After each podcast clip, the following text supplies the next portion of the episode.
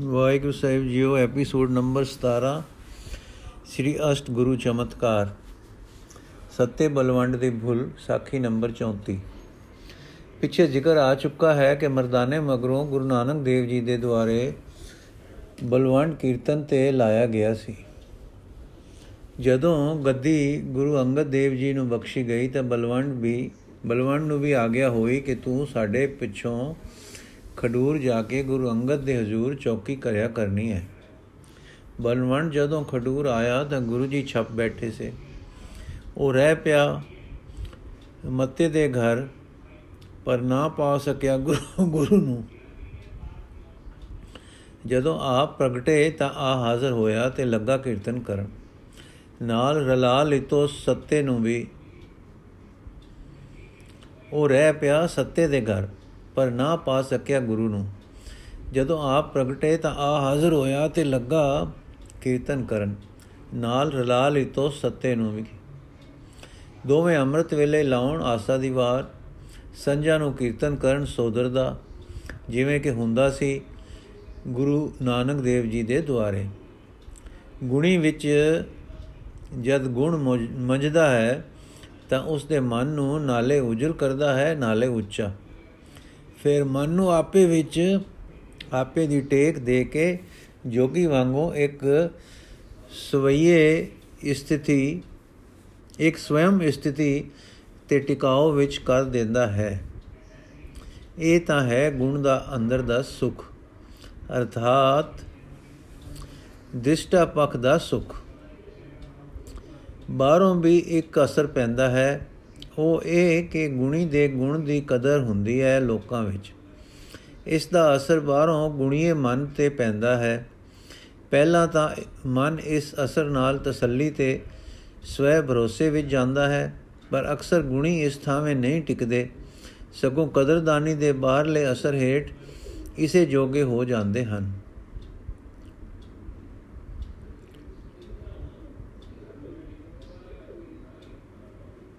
ਕਦਰ ਜੋ ਪੈਂਦੀ ਹੈ ਬਾਹਰੋਂ, ਉਹ ਦੋ ਸੂਰਤਾਂ ਲੈਂਦੀ ਹੈ, ਮਾਨ ਤੇ ਮਾਇਆ। ਮਾਨ ਨਾਲ ਮਨ, ਮਾਨ ਦੀ ਖੁਰਾਕ ਤੇ ਹੀ ਪਲਣ ਲੱਗ ਜਾਂਦਾ ਹੈ। ਜਿਉਂ-ਜਿਉਂ ਮਨ, ਜਿਉਂ-ਜਿਉਂ ਮਾਨ ਮਨ ਦੀ ਟੇਕ ਬਣਦਾ ਹੈ, ਤਿਉਂ-ਤਿਉਂ ਮਾਨ ਦੀ ਭੁੱਖ ਵੱਧਦੀ ਹੈ। ਅੰਤ ਮਾਨ ਤੇ ਪਲ-ਪਲ ਕੇ ਮਨ ਹੰਕਾਰ ਦੀ ਮੋਟੀ ਜਿਹੀ ਸੂਰਤ ਪਕੜ ਲੈਂਦਾ ਹੈ। ਇਸੇ ਤਰ੍ਹਾਂ ਮਾਇਆ ਮਿਲਣ ਨਾਲ ਮਾਇਆ ਦੀ ਭੁੱਖ ਵੱਧਦੀ ਹੈ। ਜੇ ਲੋੜਾਂ ਪੂਰਨ ਤੋਂ ਵੱਧ-ਵੱਧ ਕੇ ਲੱਭ ਦੀ ਸੂਰਤ ਫੜ ਲੈਂਦੀ ਹੈ, ਜੋ ਲੋੜਾਂ ਪੂਰਨ ਤੋਂ ਵੱਧ-ਵੱਧ ਕੇ ਲੱਭ ਦੀ ਸੂਰਤ ਫੜ ਲੈਂਦੀ ਹੈ, ਜੋ ਉਸ ਦੇ ਮਾਨਸਿਕ ਗੁਣਾ ਉੱਤੇ ਤੇ ਵਿਸ਼ੇਸ਼ ਕਰਕੇ ਉਸ ਦੇ ਅੰਦਰਲੇ ਸੁਭਾਅ ਉੱਤੇ ਛਾਇਆ ਜਿਹੀ ਅਛਾਦਨ ਆਛਾਦਨ ਕਰ ਦਿੰਦੀ ਹੈ। ਇਸ ਕਰਕੇ ਗੁਣੀ ਕਈ ਵੇਰ ਗਿਰਾਉਂ ਵਿੱਚ ਆ ਕੇ ਭੁੱਲਾਂ ਕਰਦੇ ਤੇ ਸੱਟਾਂ ਸਾਰਦੇ ਹਨ। ਇਹ ਹਾਲ ਬਲਵੰਡ ਦਾ ਹੋਇਆ।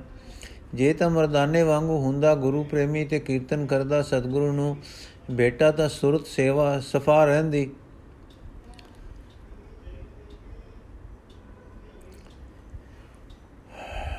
ਜੇ ਤਾਂ ਮਰਦਾਨੇ ਵਾਂਗੂ ਹੁੰਦਾ ਗੁਰੂ ਪ੍ਰੇਮੀ ਤੇ ਕੀਰਤਨ ਕਰਦਾ ਸਤਿਗੁਰੂ ਨੂੰ ਬੇਟਾ, ਤਾਂ ਸੁਰਤ ਸਫਾ ਰਹਿੰਦੀ। ਜੋ ਮੰਜੀ ਹੁੰਦੀ, ਗੁਣ ਤੇ ਦ੍ਰਸ਼ਟਾ ਪਖ ਦੀ ਤਾਂ ਵੀ ਸਵਯੰ ਆਧਾਰ ਤੋਂ ਨਾ ਹਿਲਦਾ, ਜੈਸਾ ਕਿ ਉੱਪਰ ਦੱਸ ਆਏ ਹਾਂ। ਪਰ ਬਲਵੰਡ ਦੀ ਜਿਉਂ-ਜਿਉਂ ਕਦਰ ਵਧੀ, ਉਸ ਦੀ ਮਾਨ ਮਾਇਆ ਦੀ ਭੁੱਖ ਵੱਧ ਗਈ।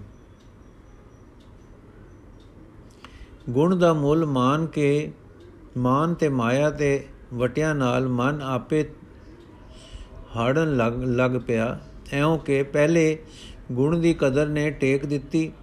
ਫਿਰ ਮਾਨ ਮਿਲੇ ਨੇ ਕਿਹਾ, ਮੈਂ ਐਡਾ ਗੁਣੀ ਹਾਂ, ਮੇਰੇ ਜਿਹਾ ਕੋਈ ਨਹੀਂ। ਇਹ ਬਹੁਤ ਵਧੀ ਇਹ ਹੋਂ ਤੇ ਮਨ ਮਾਨੋ ਬੋਰਾਇਆ ਜੈਸੇ ਰਵਿਦਾਸ ਜੀ ਨੇ ਕਿਹਾ ਹੈ। ਹਮ ਬੜ ਕਬ ਕੁਲੀਨ, ਹਮ ਪੰਡਿਤ, ਹਮ ਜੋਗੀ ਸੰਿਆਸੀ ਗਿਆਨੀ ਗੁਨੀ ਸੂਰ ਹਮ ਦਾਤੇ, ਏ ਬੁੱਧ ਕਬੈ ਨਨਾਸੀ।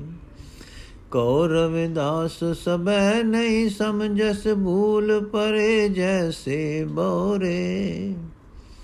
ਜੇ ਬਲਵੰਡ ਨਾਮ ਦੇ ਆਧਾਰ ਤੇ ਜਾਂਦਾ, ਤਾਂ ਗੁਣ ਦੀ ਕਦਰ ਦਾ ਅਸਰ ਹਉ ਅਤੇ ਬੋਰਾਪਨ ਨਾ ਪੈਂਦਾ। ਜੈਸਾ ਕਿ ਰਵਿਦਾਸ ਜੀ ਉੱਪਰਲੇ ਸ਼ਬਦਾਂ ਦੇ ਅਖੀਰ ਦੱਸਦੇ ਹਨ ਕਿ ਮੈਂ ਬਚ ਰਿਹਾ ਕਿਉਂ ਕਿਉਂ? ਕਿਉਂਕਿ ਮੋਏ ਆਧਾਰ ਨਾਮ ਨਾਰਾਇਣ। ਜੀਵਨ ਪ੍ਰਾਨ ਧਨ ਮੇਰੇ। ਨਾਮ ਦੇ ਆਸਰੇ ਉਸ ਦਾ ਮਨ ਉਜਲ ਸੀ। ਉਸਨੇ ਮਨ ਤੇ ਮਾਇਆ ਨੂੰ ਸੁਰਤ ਦਾ ਆਧਾਰ ਨਾ ਬਣਾਇਆ। ਨਾਮ ਹੀ ਭਗਤ ਦਾ ਜੀਵਨ, ਪ੍ਰਾਨ ਤੇ ਧਨ ਬਣਿਆ ਰਿਹਾ। ਪਰ ਬਾਣੀ ਦਾ ਕੀਰਤਨੀਆ ਬਲਵੰਡ ਬਾਣੀ ਦੇ ਸਾਰ ਸਿਧਾਂਤ ਨਾਮ ਤੇ ਨਾ ਟਿਕਣ ਕਰਕੇ ਹਮ ਗੁਣੀ ਦੇ ਹੰਕਾਰ ਵਿੱਚ ਭੂਲ ਪਰੇ ਜੈਸੇ ਬੌਰੇ ਵਾਂਗੂ ਹੋ ਗਿਆ। ਇੱਕ ਦਿਨ ਭਾਈ ਬੁੱਢਾ ਕਿਸੇ ਰੰਗ ਵਿੱਚ ਬੈਠਾ ਸੀ, ਦਿਲ ਦਰਵ ਰਿਹਾ ਸੀ, ਕਿਸੇ ਪ੍ਰੇਮ ਭਾਵ ਵਿੱਚ ਨੈਣ ਸੇਜਲ ਹੋ ਰਹੇ ਸਨ ਕਿ ਅਚਾਨਕ ਆ ਨਿਕਲਿਆ ਬਲਵੰਡ। ਬੁੱਢੇ ਨੇ ਕਿਹਾ, ਬਲਵੰਡ, ਬਾਬੇ ਦੇ ਪਿਆਰੇ, ਬਾਬੇ ਦਾ ਕੋਈ ਸ਼ਬਦ ਸੁਣਾਓ। ਮਾਨ ਮੱਤੇ ਬਲਵੰਡ ਨੇ ਹੈਂਕੜ ਨਾਲ ਕਿਹਾ, ਹੁਣ ਵੇਲਾ ਬਪਤ ਨਹੀਂ, ਚੌਕੀ ਲੱਗੀ ਵੇਲੇ ਆ ਕੇ ਸੁਣ ਲਈ। ਹਰ ਵੇਲੇ ਮੈਂ ਹਰ ਕਿਸੇ ਅੱਗੇ ਨਹੀਂ ਸੁਣਾ ਸਕਦਾ। ਬਾਬਾ ਚੁੱਪ ਹੋ ਗਿਆ ਤੇ ਰਬਾਬੀ ਟੁਰ ਗਿਆ। ਜਦ ਲੋਂਡੇ ਪੈਰ ਰਬਾਬ ਲੈ ਕੇ ਬਲਵੰਡ ਆਇਆ, ਸਤਗੁਰੂ ਜੀ ਪਾਸ ਤਾਂ ਸਤਗੁਰ ਨੇ ਸ਼ਬਦ ਸੁਣਨੋਂ ਨਾ ਕਰ ਦਿੱਤੀ। ਜਦ ਬਲਵੰਡ ਨੇ ਕਾਰਨ ਪੁੱਛਿਆ ਤਾਂ ਆਪਨੇ ਕਿਹਾ, ਹੁਣ ਸੁਣਨੇ ਦਾ ਮੇਰਾ ਬਖਤ ਨਹੀਂ। ਜਦੋਂ ਮੇਰੇ ਸੁਣਨੇ ਦਾ ਵੇਲਾ ਸੀ, ਤਦ ਤੈਨੂੰ ਸੁਣਾਉਣ ਦਾ ਨਹੀਂ ਸੀ। ਹਰਿਆਣ ਹੋ ਕੇ ਰਬਾਬੀ ਨੇ ਕਿਹਾ, ਜੀਓ, ਆਪ ਦੇ ਕਹੇ ਤੇ ਤਾਂ ਮੈਂ ਕਦੇ ਨਾ ਨਹੀਂ ਕੀਤੀ। ਗੁਰੂ ਜੀ ਜਦੋਂ ਸਿੱਖ ਦੇ ਹਿਰਦੇ ਵਿੱਚ ਗੁਰੂ ਨੇ ਬੈਠ ਕੇ ਕਿਹਾ ਸੀ, ਸ਼ਬਦ ਸੁਣਾਓ, ਤੂੰ ਕਿਹਾ ਸੀ, ਹੁਣ ਸੁਣਾਉਣੇ ਦਾ ਬਖਤ ਨਹੀਂ। ਹੁਣ ਗੁਰੂ ਆਖਦਾ ਹੈ ਕਿ ਸੁਣਨੇ ਦਾ ਬਖਤ ਨਹੀਂ। ਬਲਵੰਡ ਸਮਝ ਗਿਆ ਕਿ ਜੇ ਮੈਂ ਭਾਈ ਬੁੱਢੇ ਨੂੰ ਨਾ ਕੀਤੀ ਸੀ, ਉਸ ਗੱਲ ਨੂੰ ਗੁਰੂ ਜੀ ਨੇ ਜਾਣ ਲਿਆ ਹੈ। ਮਾਨਮਤੀ ਸੁਰ ਵਿੱਚ ਬੋਲਿਆ, ਮੈਂ ਤੁਹਾਡੇ ਅੱਗੇ ਤਾਂ ਗਾਵਾਂ, ਤੇ ਹੁਣ ਹਰ ਜੱਟ ਬੂਟ ਅੱਗੇ ਹਰ ਵੇਲੇ ਗਾਉਂਦਾ ਫਿਰਾਂ। ਗੁਰੂ ਜੀ ਸੁਣ ਕੇ ਤੱਕੇ ਤੱਕੇ ਤੇ ਫਿਰ ਮੌਨ ਧਾਰ ਲਈ। ਪਰ ਬਲਵੰਡ ਹੰਕਾਰ ਵਿੱਚ ਫੁੰਕਾਰ ਕੇ ਬੋਲਿਆ, ਨਾ ਸਹੀ ਤੇ ਨਾ। ਸਾਡੇ ਪਾਸ ਗੁਰੂ ਬਾਬੇ ਦੀ ਬਾਣੀ ਹੈ, ਹੋਰ ਦੁਆਰ ਮੰਗ ਖਾਵਾਂਗੇ। ਗੁਣ ਹੈ ਸਾਡੇ ਪਾਸ ਗੁਣ ਨੂੰ ਕਾਦੀ ਘਾਟ? ਇਹੋ ਆਖਦਾ ਟੁਰ ਗਿਆ। ਪੰਜ ਦਿਨ ਗੁਜ਼ਰ ਗਏ, ਗੁਣੀ ਦੇ ਗੁਣ ਨੂੰ ਕਿਸੇ ਨਾ ਪੁੱਛਿਆ। ਕੀਰਤਨ ਕਰੇ ਤਾਂ ਸੁਣੇ ਕੋਈ ਨਾ। ਲੋਕੀ ਕਹਿਣ, ਜਿਸ ਨੂੰ ਗੁਰੂ ਨੇ ਨਹੀਂ ਸੁਣਿਆ, ਅਸੀਂ ਕਿਉਂ ਸੁਣੀਏ? ਇਉਂ ਅਪੁੱਛ ਇਕਲ ਭੁੱਖ ਦਾ ਦੁੱਖ ਆ ਗਿਆ। ਸਰੀਰ ਵੀ ਵਿਗੜ ਗਿਆ। ਜਦੋਂ ਕਿ ਮਹਿਮਾ ਪ੍ਰਕਾਸ਼ ਭਾਰਤ ਦੇ ਸਫਾ 32 ਤੇ ਲਿਖਿਆ ਹੈ, ਫਿਰ ਹੋਸ਼ ਪਰਤੀ ਤੇ ਗੁਰੂ ਦੀ ਕਦਰ ਆਈ ਤਾਂ ਸਿੱਖਾਂ ਪਾਸ ਅਰਜ਼ੋਈ ਕੀਤੀ। ਕਿ ਮੈਥੋਂ ਭੁੱਲ ਹੋਈ ਹੈ ਬਖਸ਼ਾਓ। ਬਖਸ਼ਵਾਓ, ਸਿੱਖਾਂ ਨੇ ਹਜੂਰ ਆਪ ਬੇਨਤੀ ਕੀਤੀ ਤੇ ਭੁੱਲ ਬਖਸ਼ੇ ਜਾਣ ਵਾਸਤੇ ਸਿਫਾਰਿਸ਼ ਕੀਤੀ। ਤੇ ਸਤਿਗੁਰੂ ਜੀ ਨੇ ਖਿਮਾ ਕਰ ਦਿੱਤੀ ਤੇ ਬਲਵੰਡ ਫੇਰ ਕੀਰਤਨ ਤੇ ਲਾ ਲਿਆ। ਕੁਝ ਸਮਾਂ ਬੀਤ ਗਿਆ, ਬਲਵੰਡ ਹੋਰਾਂ ਨੂੰ ਚਾਹੋ ਭੁੱਲ ਬਖਸ਼ਾ ਲਈ ਸੀ, ਪਰ ਦਿਲ ਵਿੱਚੋਂ ਹਉਮੈ ਦਾ ਕੰਡਾ ਪਟ ਨਹੀਂ ਸੀ ਹੋਇਆ। ਕਾਕੀ ਦਾ ਵਿਆਹ ਆ ਗਿਆ ਤਾਂ ਗੁਰੂ ਜੀ ਤੋਂ ਆਪਨੇ 500 ਰੁਪਏ ਦੀ ਮੰਗ ਕੀਤੀ। ਸਾਹਿਬਾ ਨੇ ਫਰਮਾਇਆ, ਇਤਨਾ ਰੁਪਇਆ ਨਾ ਖਰਚੋ, ਵਿਵਾਹ ਆਪਣੇ ਵਿੱਤ ਅਨੁਸਾਰ ਕਰੋ। ਪਰ ਜੇ ਤੁਸੀਂ ਨਹੀਂ ਰੁਕ ਸਕਦੇ ਹੋ, ਤਾਂ ਠਹਿਰ ਜਾਓ ਵਿਸਾਖੀ ਪਰ ਸੰਗਤਾਂ ਦੇ ਆਉਣ ਤੇ। ਗੁਰੂ ਨਾਨਕ ਗੱਫੇ ਦੇ ਦੇਸੀ ਦੇ ਦੇਸੀ, ਤੁਸੀਂ ਸੰਭਾਲ ਲੈਣੇ। ਪਰ ਰਬਾਬੀ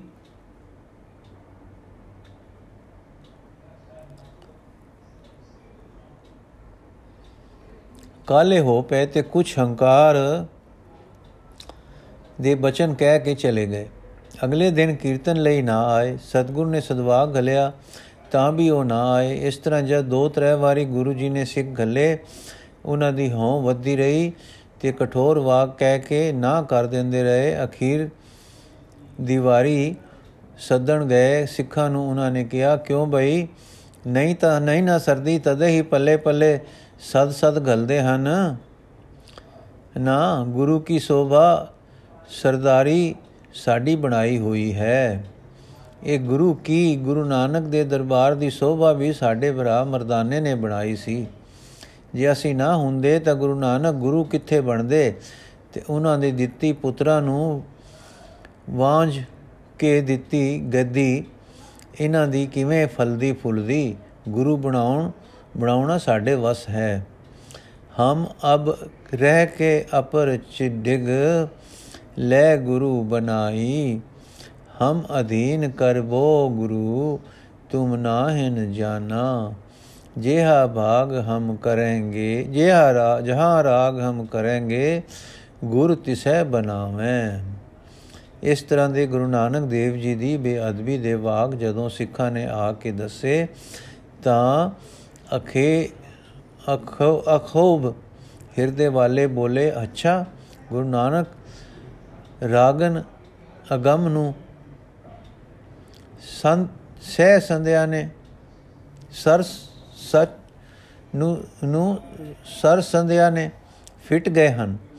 ਹੁਣ ਨਾ ਜਾਓ, ਗੁਰੂ ਕੀ ਨਿੰਦਾ ਨਾ ਸੁਣੋ, ਤਾਂ ਸੁਣਾਓ, ਹੁਣ ਭਾਈ ਗੁਰੂ ਨਾਨਕ ਦੇ ਨਿੰਦੇ ਨਿੰਦਕ ਦੀ ਸਾਡੇ ਪਾਸ ਸਿਫਾਰਿਸ਼ ਵੀ ਨਾ ਕਰਨੀ। ਇਹ ਬਚਨ ਕਰਕੇ ਕੀਰਤਨ ਤੇ ਹੋਰ ਪ੍ਰੇਮੀ ਲਾ ਲੈ ਰਬਾਬੀਆਂ ਨਾ, ਦਾ ਮਾਨ ਮਤੇ ਤੋਂ ਮਾਨ ਮਤੇ ਹੋ ਜਾਣਾ ਹੰਕਾਰ ਵਿੱਚ, ਫੁਕਾਰਨਾ ਤੇ ਫੇਰ ਗੁਰੂ ਨਾਨਕ ਗੱਦੀ ਦੀ, ਗੁਰੂ ਨਾਨਕ ਦੀ ਬੇਅਦਬੀ ਕਰਨ ਤੱਕ ਦੀ ਫਟਿਆਣ ਚੜ ਜਾਣੀ ਨਿੱਕੀ ਜਿਹੀ ਗੱਲ ਨਹੀਂ ਸੀ। ਗੁਰਸਿੱਖੀ ਵਿੱਚ ਸਾਰੀ ਗੱਲ ਧੁੰਮ ਗਈ। ਰਬਾਬੀ ਪਹਿਲੋਂ ਘਰ ਬੈਠੇ ਰਹੇ ਕਿ ਗੁਰੂ ਜੀ ਫੇਰ ਮਨਾਉਂਦੇ ਹਨ। ਪਰ ਉਹ ਵਕਤ ਨਾ ਆਇਆ ਤਾਂ ਬਾਹਰ ਅੰਦਰ ਕੋਈ ਥਾਂ ਫਿਰੇ ਫਿਰੇ। ਕਿਸੇ ਨੇ ਮੂੰਹ ਨਾ ਲਾਇਆ। ਜਾਪਦਾ ਹੈ ਕਿ ਉਹਨਾਂ ਦੇ ਅੰਦਰ ਬਹੁਤ ਮਾਨ ਇਹ ਸੀ ਕਿ ਕਰਤਾਰਪੁਰ ਰਹਿਣ ਵਾਲੇ ਗੁਰੂ ਕੇ ਪੁੱਤਰ ਸਾਨੂੰ ਜੀ ਆਇਆਂ ਨੂੰ ਆਖਣਗੇ ਤੇ ਸਾਡੇ ਕੀਰਤਨ ਕਰਨ ਨਾਲ ਸਿੱਖੀ ਉਧਰੋਂ ਉਲਟ ਕੇ ਉਧਰ ਚਲੀ ਜਾਏਗੀ। ਉਹਨਾਂ ਨੂੰ ਆਪਣੇ ਰਾਗ ਦਾ ਹੰਕਾਰ ਸੀ ਕਿ ਗੁਰਿਆਈ ਸਿਰਫ ਰਾਗ ਵਿੱਚ ਹੈ, ਮੂਰਖ ਨਹੀਂ ਸੀ ਸਮਝਦੇ ਕਿ ਇਹ ਧੁਰੋਂ ਆਈ ਪਦਵੀ ਹੈ।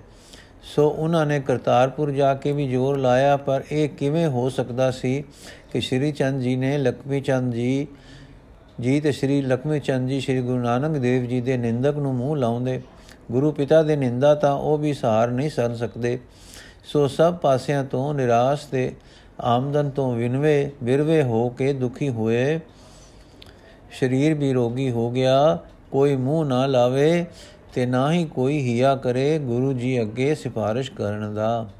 ਤਦ ਹਾਰ ਕੇ ਲਾਹੌਰ ਦੇ ਭਾਈ ਲੱਦੇ ਜੀ ਸ਼ਰਨ ਪਏ ਜਾ ਪਏ ਜੋ ਸੇਵਾ ਤੇ ਉਪਕਾਰ ਵਿੱਚ ਬੜਾ ਪ੍ਰਸਿੱਧ ਸਿੱਖ ਸੀ। ਭਾਈ ਲੱਦੇ ਨੇ ਉਹਨਾਂ ਦਾ ਦੁੱਖ ਦਾਰੁਣ ਭਿਆਨਕ ਡਿੱਠਾ ਤੇ ਹੁਣ ਪਛਤਾਵਾ ਵੀ ਸੱਚਾ ਤਕਿਆ ਤਾਂ ਆਪਣਾ ਮੂੰਹ ਕਾਲਾ ਕੀਤਾ ਤੇ ਇਸ ਤਰ੍ਹਾਂ ਟੁਰਦਾ ਗੁਰੂ ਕੇ ਹਜੂਰ ਆ ਪੜਿਆ। ਇਹ ਰੰਗ ਵੇਖ ਕੇ ਸਤਗੁਰ ਨੇ ਪੁੱਛਿਆ ਭਾਈ, ਲੱਦਾ ਇਹ ਕਿਉਂ ਰੰਗ ਬਣਾਇਆ ਹੈ? ਬਿਨੇ ਕੀਤੀ ਉਸ ਨਿੰਦਕ ਦੀ ਸਿਫਾਰਿਸ਼ ਆਪ ਦੇ ਦਰਬਾਰ ਮਨੂ ਹੈ, ਮਨੇ ਹੈ। ਨਿੰਦਕ ਦਾ ਮੂੰਹ ਕਾਲਾ ਲਿਖਿਆ ਹੈ। ਨਿੰਦਕ ਨਰ ਕਾਲੇ ਮੁਖ ਨਿੰਦਾ, ਜਿਨ ਗੁਰ ਕੀ ਦਾਤ ਨ ਭਾਈ। ਗੁਰੂ ਅਸਪਦੀ ਗੁਰੂ ਅਸ਼ਟ ਮਹਲਾ ਪਹਿਲਾ ਜਿਆ ਨਿੰਦਕ ਤਿਹਾ ਸਿਪਾਰਸ਼ੀ ਇਤ ਕਾਰਨ ਮੂੰਹ ਕਾਲੇ ਹਾਜ਼ਰੀ ਭਰੀ ਹੈ। ਉਜਲੇ ਮੁਖ ਨਿੰਦਕ ਦੀ, ਨਿੰਦਕ ਦਾ ਸਾਥੀ ਹੋ ਕੇ ਕਿਵੇਂ ਆਉਂਦਾ? ਪਾਤਸ਼ਾਹ ਆਪ ਦੇ ਧਰਕਾਰੇ ਨਿੰਦਾ ਨਾਲ ਆਪੇ ਧਰਕਾਰੇ ਗਏ ਰਬਾਬੀ ਹੁਣ ਪਛਤਾਉਂਦੇ ਹਨ, ਬਖਸ਼ਿਸ਼ ਮੰਗਦੇ ਹਨ। ਪਛਤਾਵਾ ਆਪ ਫਰਮਾਇਆ ਕਰਦੇ ਹੋ, ਉਹ ਦੰਡ ਹੈ ਜੋ ਜੀਵ ਆਪੇ ਆਪਣੇ ਆਪ ਨੂੰ ਦਿੰਦਾ ਹੈ, ਤੇ ਇਸੇ ਨਾਲ ਪਾਪ ਦਾ ਸੰਸਕਾਰ ਧੋ ਹੁੰਦਾ ਹੈ। ਜੇ ਮੇਰ ਕਰੋ ਤਾਂ ਮੁੜ ਬਖਸ਼ੇ ਜਾਣ। ਮੈਂ ਨਿਸ਼ਚੇ ਕਰ ਆਇਆ ਹਾਂ ਕਿ ਹੁਣ ਸੱਚੇ ਦਿਲ, ਸੱਚੇ ਦਿਲੋਂ ਮੰਗਦੇ ਹਨ। ਮਾਫੀ। ਦੁੱਖ ਤੇ ਰੋਗ ਵਿੱਚ ਜਾ ਕੇ ਸੁਖ ਦੀ ਕਦਰ ਪਈ ਨੇ। ਨਿੰਦਾ ਤੇ ਝੂਠ ਫਲ ਲੱਗਾ ਵੇਖ ਕੇ ਸੱਚ ਦਿਸ ਪਿਆ ਨੇ।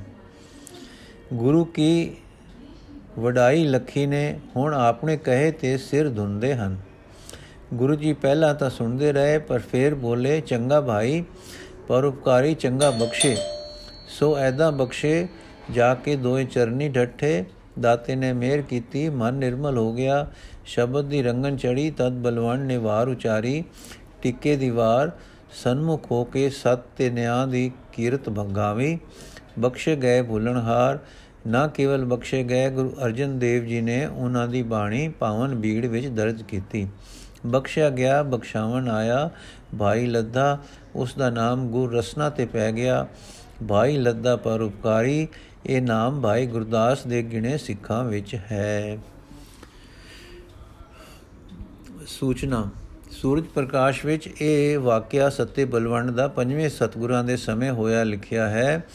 ਕਾਰਨ ਵਿਸ਼ੇਸ਼ ਇਹ ਵੀ ਜਾਪਦਾ ਹੈ ਕਿ ਭਾਈ ਗੁਰਦਾਸ ਦੇ 11ਵੀਂ ਵਾਰ ਤੇ ਟੀਕੇ ਭਗਤ ਰਤਨਾਮਨੀ ਵਿੱਚ ਲੱਦਾ ਜੀ ਦਾ ਨਾਮ ਜਿੱਦੇ ਕੋ ਆਇਆ ਹੈ, ਉਹ ਪੰਜਵੇਂ ਸਤਗੁਰ ਦੇ ਸਿੱਖਾਂ ਵਿੱਚ ਆਇਆ ਹੈ।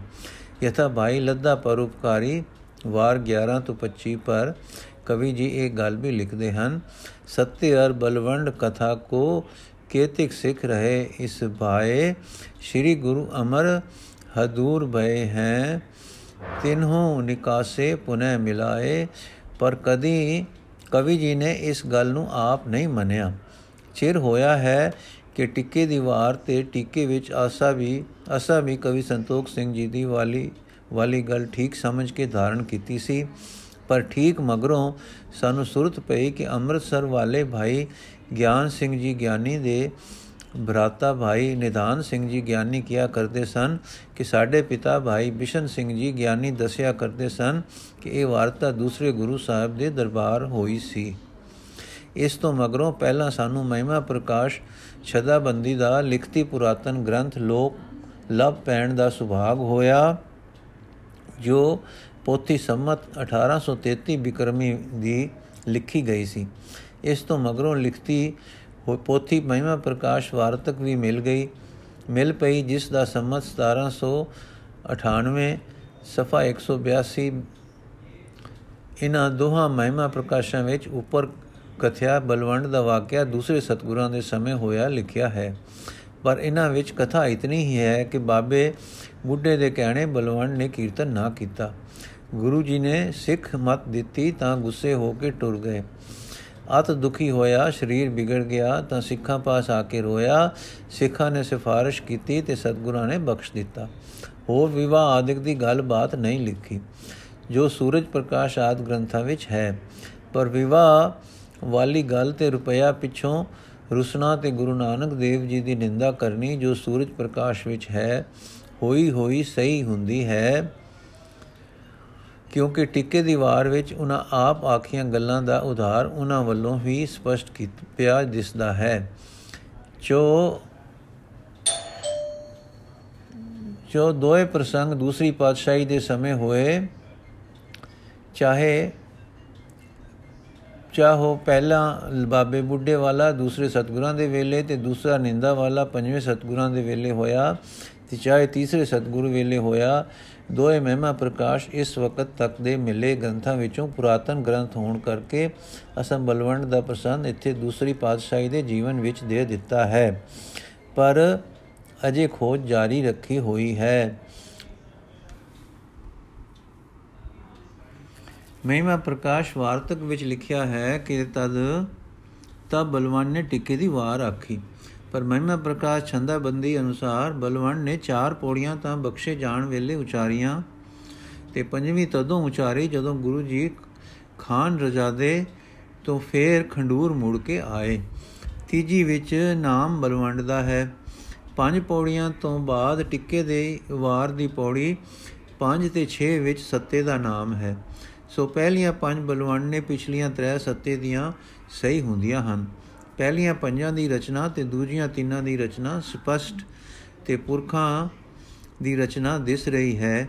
ਪੰਜਾਂ ਵਿੱਚ ਦੂਸਰੇ ਸਾਹਿਬਾਂ ਦਾ ਜ਼ਿਕਰ ਚੱਲਦਾ ਹੈ।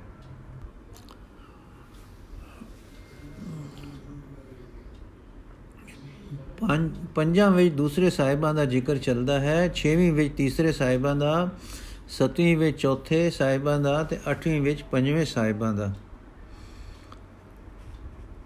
ਹੈ। ਜੇ ਵਾਰ ਦੋਹਾਂ ਨੇ ਇੱਕ ਸਮੇਂ ਰਚੀ ਤਾਂ ਵਾਕਿਆ ਪੰਜਵੇਂ ਸਾਹਿਬਾਂ ਦੇ ਸਮੇਂ ਹੋਇਆ, ਸਹੀ ਹੋਇਆ। ਜੇ ਬਲਵੰਡ ਨੇ ਪੰਜਵੀਂ ਪੌੜੀ ਖਡੂਰ ਮੁੜ ਆਉਣ ਤੇ ਆਖੀ, ਜੈਸਾ ਕਿ ਉਸ ਦੀ ਇਬਾਰਤ ਦੱਸਦੀ ਹੈ, ਤਾਂ ਪਹਿਲੀਆਂ ਚਾਰ ਹਜ਼ੂਰ ਜ਼ਰੂਰ ਪਹਿਲੇ ਕਈਆਂ ਹੋਣਗੀਆਂ। ਇਸ ਤੇ ਵਾਕਿਆ ਦੂਸਰੇ ਸਾਹਿਬਾਂ ਦੇ ਵੇਲੇ ਹੋਇਆ ਹੋਇਆ, ਸਹੀ ਹੋ ਗਿਆ। ਫਿਰ ਸੱਤੇ ਦੀਆਂ ਮਗਰਲੀਆਂ ਤਰੇ ਹਰ ਗੁਰੂ ਸਾਹਿਬ ਦੇ ਤਿਲਕ ਸਮੇਂ ਉਚਾਰੀਆਂ ਮੰਨਣੀਆਂ ਹੋਣਗੀਆਂ। ਇਸ ਵਾਰ ਦਾ ਪ੍ਰਸਿੱਧ ਨਾਮ ਵੀ ਟਿੱਕੇ ਦੀ ਵਾਰ, ਇਸੇ ਕਰਕੇ ਪਿਆ ਸਹੀ ਹੁੰਦਾ ਹੈ। ਜਾਂ ਇਉਂ ਕਿ ਪਹਿਲਾ ਵਾਕਿਆ ਭਾਈ ਬੁੱਢੇ ਵਾਲਾ ਤਾਂ ਦੂਸਰੇ ਸਾਹਿਬਾਂ ਵੇਲੇ ਹੋਇਆ ਤੇ ਦੂਸਰਾ ਵਾਕਿਆ ਧੀ ਦੇ ਵਿਆਹ ਵਾਲਾ ਤੀਸਰੇ ਜਾਂ ਪੰਜਵੇਂ ਸਤਗੁਰਾਂ ਦੇ ਵੇਲੇ ਹੋਇਆ, ਕਿਉਂਕਿ ਸੱਤਾ ਵੀ ਦਾਨ ਦਾ ਜ਼ਿਕਰ ਕਰਦਾ ਹੈ। ਯਥਾ ਦਾਨ ਜੇ ਸਤਗੁਰ ਭਾਵ ਸੀ, ਸੋ ਸਤੈ ਦਾਨ। ਜਿਸ ਵਿੱਚ ਮੰਨਿਆ ਹੈ ਕਿ ਅਸਾਂ ਜੋ ਐਨਾ ਹੀ ਦਾਨ ਲੈਣ ਦਾ ਹਟ ਕੀਤਾ ਸੀ, ਗਲਤ ਸੀ। ਜੋ ਗੁਰੂ ਨੂੰ ਭਾਵੇ, ਉਹੀ ਦਾਨ ਠੀਕ ਹੈ। ਇਹ ਗੱਲ ਉਹ ਤੀਸਰੇ ਸਤਗੁਰਾਂ ਲਈ ਉਚਾਰੀ ਪੌੜੀ ਵਿੱਚ ਲਿਖਦਾ ਹੈ, ਜਿਸ ਤੋਂ ਇਸ ਵਾਕਿਆ ਦੇ ਹੋਣ ਦਾ ਦੀ ਕੁਝ ਸੰਭਾਵਨਾ ਤੀਸਰੇ ਸਤਗੁਰੂ ਦੇ ਸਮੇਂ ਦੀ ਤੇ ਜਾ ਪੈਂਦੀ ਹੈ। ਹਰ ਹਾਲ ਸਮਾਂ ਠੀਕ ਨਿਸ਼ਚਿਤ ਕਰਨੇ ਲਈ ਹੋਰ ਖੋਜ ਵੀ ਅਜੇ ਕੁਝ ਅਕਾਖਿਆ ਹੈ। ਵਿਸ਼ੇਸ਼ ਸਹੀ ਗੱਲ ਹੁਣ ਤੱਕ ਸਾਹਮਣਾ ਤੋਂ ਇਹੀ ਸਿੱਧ ਹੁੰਦੀ ਹੈ, ਸਮਾਨਾ ਤੋਂ ਇਹੀ ਸਿੱਧ ਹੁੰਦੀ ਹੈ ਕਿ ਪਹਿਲੀਆਂ ਚਾਰ ਪੌੜੀਆਂ ਬਲਵੰਡ ਨੇ ਬਖਸ਼ ਬਖਸ਼ੇ ਜਾਣ ਪਰ ਦੂਜੇ ਸਤਗੁਰਾਂ ਦੇ ਸਮੇਂ ਉਚਾਰੀਆਂ।